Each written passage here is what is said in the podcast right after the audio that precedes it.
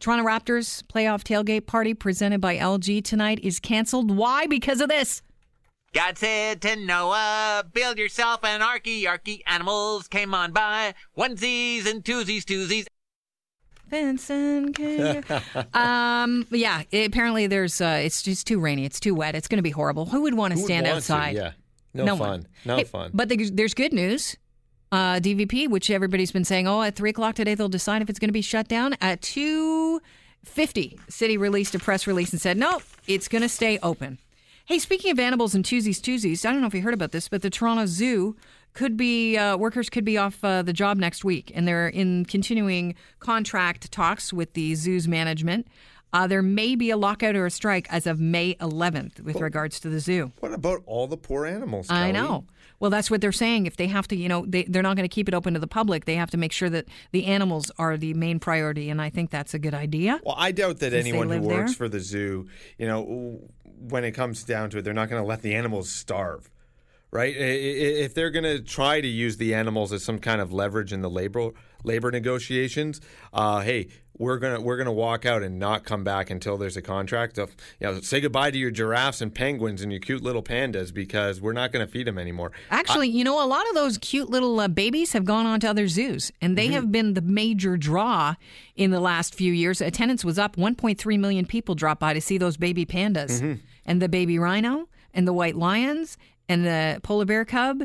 And there's new African penguin chicks that were just born. Sweet. A lot of babies bring big business, but they're worried about the fact that you know uh, their job security might come into question because they could be contracting out staff positions to the private sector, and then they're worried it would threaten the integrity behind the scenes of programs with, such as breeding programs, things like that, getting uh, rehabilitating and getting animals back into the wild. Hey, I've said it before. Solve all the problems at the zoo by putting in rides. Listen, they're worried about that too. They're very concerned it's going to become an amusement park. I, I'm not It already concerned. is. Look at that monorail. Did they still have that up and running? No, it's all dusty. I loved that thing. It's all dusty. It's it's uh it's a relic. Mm. I think that they should not only bring back the monorail, but throw in a roller coaster or two. Honestly. Oh yeah, and that's not going to be too scary for the Hey, animals. go to Busch Gardens in Tampa. They've got it. They've got it. And, we should great- look towards what is it? Is, was SeaWorld in Florida? Yes, SeaWorld look, is in Florida. look to the um, the American model for what we should not do. Come on. I, I, I think it's a perfect combination. You get the kids to go look at some animals for a little while, then you rile them up on the rides, and you take them to go look at the boring animals. Calm them down a little with the hippos. Most dangerous animal in the world. I in the know they can apparently move. You can book it. Yeah, and they'll they sit run on you. fast. They will not sit on Yeah, you. They, will, eat you. They're they're they're, they're sitters on. Uh, They're sitters on. Wow, this show has just certainly declined. Speaking of sitters on, uh, how about sitters that have to get off? Um, d- specifically, the Delta Airlines uh, passengers that uh, uploaded a video on Wednesday to YouTube of an incident, April 23rd. You remember this couple? They're a California family. They were. We spoke about them yesterday. They were forced off the plane, threatened with jail because they bought a seat for their kid to sit in a car seat, and they said, "No, you've got to put the kid on your lap." Have a listen. The whole idea of a customer has been somehow lost now. I just don't understand how those people can even look at us while we have our babies with us. Too bad. Yeah, well, um, Delta Airlines, I guess, uh, is very sorry. They've released uh, a statement. We're very sorry for the unfortunate experience our customers had with Delta. We've reached out to them to refund their travel and provide additional compensation. And basically, uh, they said uh, its goal is to work with customers to resolve travel issues, and that did not happen in this case. You think? They apologize, but apparently there's no word as to whether the family has accepted the airline's compensation as of yet. Hold out for more, people.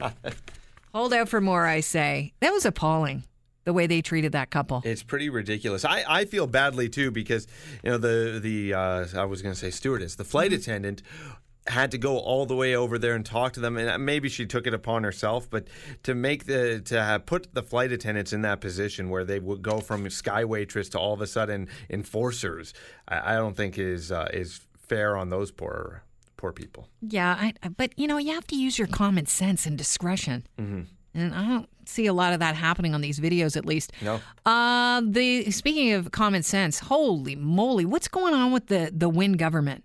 Are they not thinking at all of the optics of what they do? The Liberals spent close to fifty-four thousand dollars on Canada Goose jackets. These are for employees that work up uh, in Northern Ontario and they work at a youth correctional facilities. So they bought them Canada Goose parkas to keep them warm. And they say basically, due to low temperatures, the coats are provided to staff who are supervising and engaging in outdoor recreational activities with the youth in our facilities. Did the youth in the facilities wear something as expensive as the Canada Goose jackets?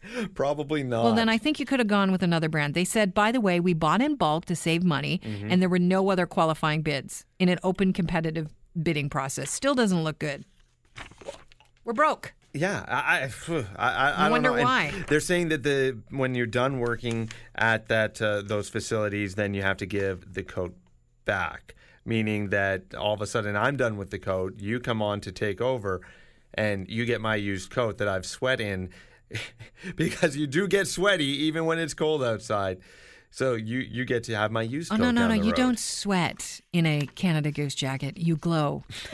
All right. Um, this is interesting. You know, have we have uh, car sharing, ride sharing. Uh, you know, there seems to be a sharing economy that is uh, people are embracing worldwide. Check this out: a company in China has launched a very valuable sharing service within a university. So you no longer have to be a basketball Jones.